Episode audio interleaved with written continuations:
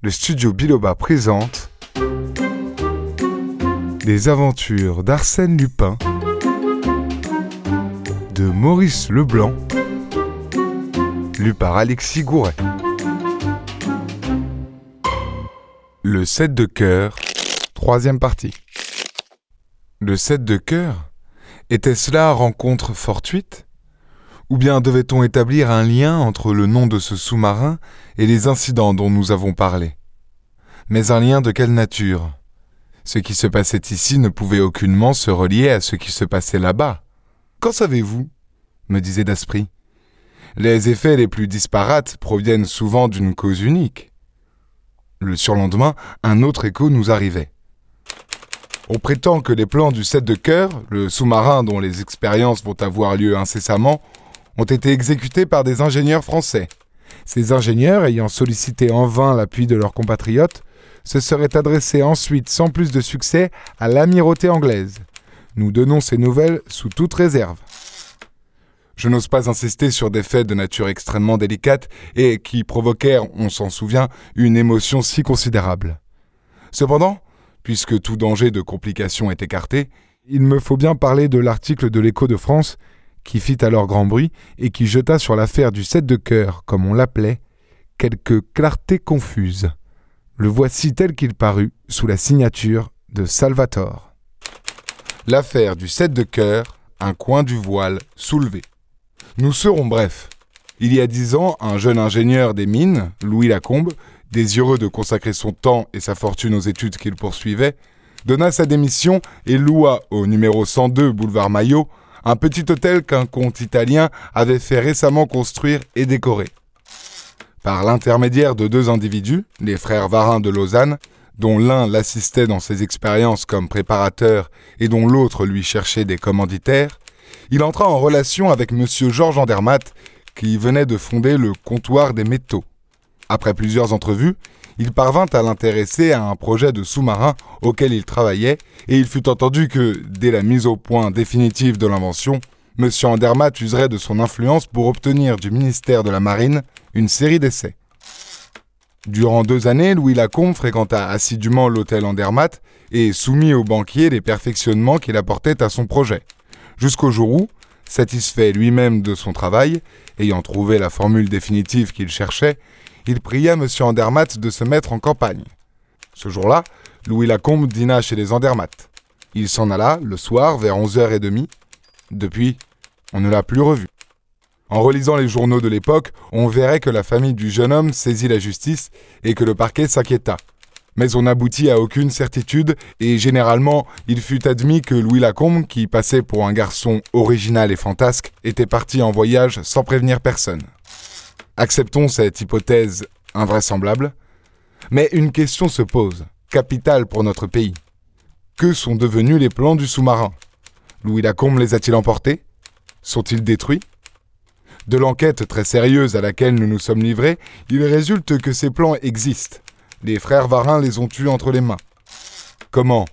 Nous n'avons encore pu l'établir, de même que nous ne savons pas pourquoi ils n'ont pas essayé plus tôt de les vendre. Craignait-il qu'on ne leur demandât comment ils les avaient en leur possession?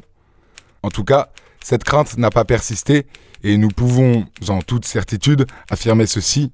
Les plans de Louis Lacombe sont la propriété d'une puissance étrangère, et nous sommes en mesure de publier la correspondance échangée à ce propos entre les frères Varin et le représentant de cette puissance.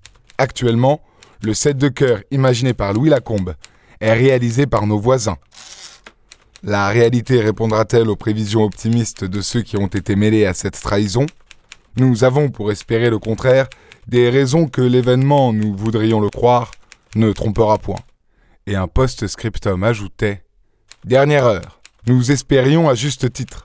Nos informations particulières nous permettent d'annoncer que les essais du set de cœur n'ont pas été satisfaisants il est assez probable qu'au plan livré par les frères Varin, il manquait le dernier document apporté par Louis Lacombe à M. Andermatt le soir de sa disparition.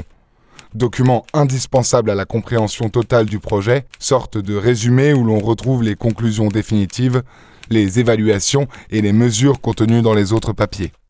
Sans ce document, les plans sont imparfaits. De même que, sans les plans, le document est inutile. Donc il est encore temps d'agir et de reprendre ce qui nous appartient. Pour cette besogne fort difficile, nous comptons beaucoup sur l'assistance de M. Andermatt. Il aura à cœur d'expliquer la conduite inexplicable qu'il a tenue depuis le début. Il dira non seulement pourquoi il n'a pas raconté ce qu'il savait au moment du suicide d'Étienne Varin, mais aussi pourquoi il n'a jamais révélé la disparition des papiers dont il avait connaissance. Il dira pourquoi depuis six ans il fait surveiller les frères Varin par des agents à sa solde. Nous attendons de lui, non point des paroles, mais des actes. Sinon... La menace était brutale. Mais en quoi consistait-elle? Quel moyen d'intimidation Salvatore, l'auteur anonyme de l'article, possédait-il sur Andermatt? Une nuée de reporters assaillit le banquier et dix interviews exprimèrent le dédain avec lequel il répondit à cette mise en demeure. Sur quoi le correspondant de l'Écho de France riposta par ces trois lignes Que M. Andermatt le veuille ou non, il est dès à présent notre collaborateur dans l'œuvre que nous entreprenons. Le jour où parut cette réplique, Daspry et moi nous dînâmes ensemble. Le soir, les journaux étalés sur ma table, nous discutions l'affaire et l'examinions sous toutes ses faces, avec cette irritation que l'on éprouverait à marcher indéfiniment dans l'ombre et à toujours se heurter aux mêmes obstacles. Et soudain, sans que mon domestique m'eût averti, sans que le timbre eût résonné, la porte s'ouvrit et une dame entra, couverte d'un voile épais. Je me levai aussitôt et m'avançai. Elle me dit C'est vous, monsieur, qui demeurez ici?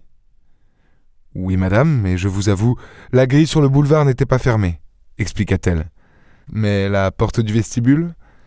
Elle ne répondit pas, et je songeai qu'elle avait dû faire le tour par l'escalier de service. Elle connaissait donc le chemin? Il y eut un silence un peu embarrassé. Elle regarda Daspry, Malgré moi, comme j'eusse fait dans un salon, je le présentais, puis je la priai de s'asseoir et de m'exposer le but de sa visite. Elle enleva son voile, et je vis qu'elle était brune, de visage régulier, et, sinon très belle, du moins d'un charme infini qui provenait de ses yeux surtout, des yeux graves et douloureux. Elle dit simplement Je suis Madame Andermatt. Madame Andermatt répétai-je de plus en plus étonné. Un nouveau silence, et elle reprit d'une voix calme, et de l'air le plus tranquille. Je viens au sujet de cette affaire que vous savez. J'ai pensé que je pourrais peut-être avoir auprès de vous quelques renseignements. Mon Dieu, madame, je n'en connais pas plus que ce qu'en ont dit les journaux. Veuillez préciser en quoi je puis vous être utile. Je, je ne sais pas, je, je ne sais pas. Seulement alors, j'eus l'intuition que son calme était factice, et que sous cet air de sécurité parfaite se cachait un grand trouble. Et nous nous tûmes, aussi gênés l'un que l'autre. Mais Daspry, qui n'avait pas cessé de l'observer, s'approcha et lui dit Voulez-vous me permettre, madame, de vous poser quelques questions Oh oui, s'écria-t-elle, comme cela je parlerai. Vous parlerez, quelles que soient ces questions, quelles qu'elles soient. Il réfléchit et prononça Vous connaissez Louis Lacombe? Oui, par mon mari. Quand l'avez-vous vu pour la dernière fois? Le soir où il a dîné chez nous? Ce soir-là, rien n'a pu vous donner à penser que vous ne le verriez plus. Non, il avait bien fait allusion à un voyage en Russie, mais si vaguement. Vous comptiez donc le revoir. Le surlendemain, à dîner.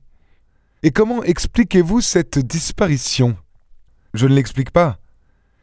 Et M. Andermatt Je l'ignore. Cependant, ne m'interrogez pas là-dessus.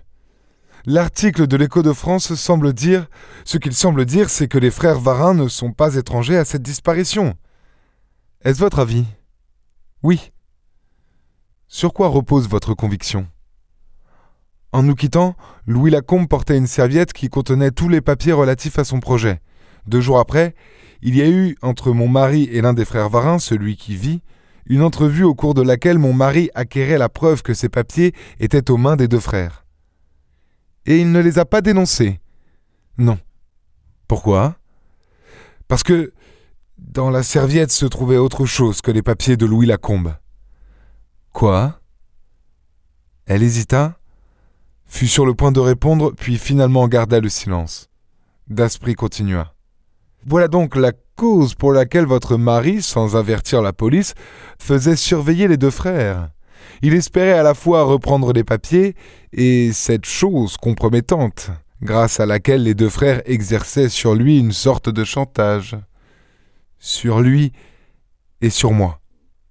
Ah Sur vous aussi? Sur moi principalement. Cette histoire d'Arsène Lupin est à suivre dans l'épisode suivant.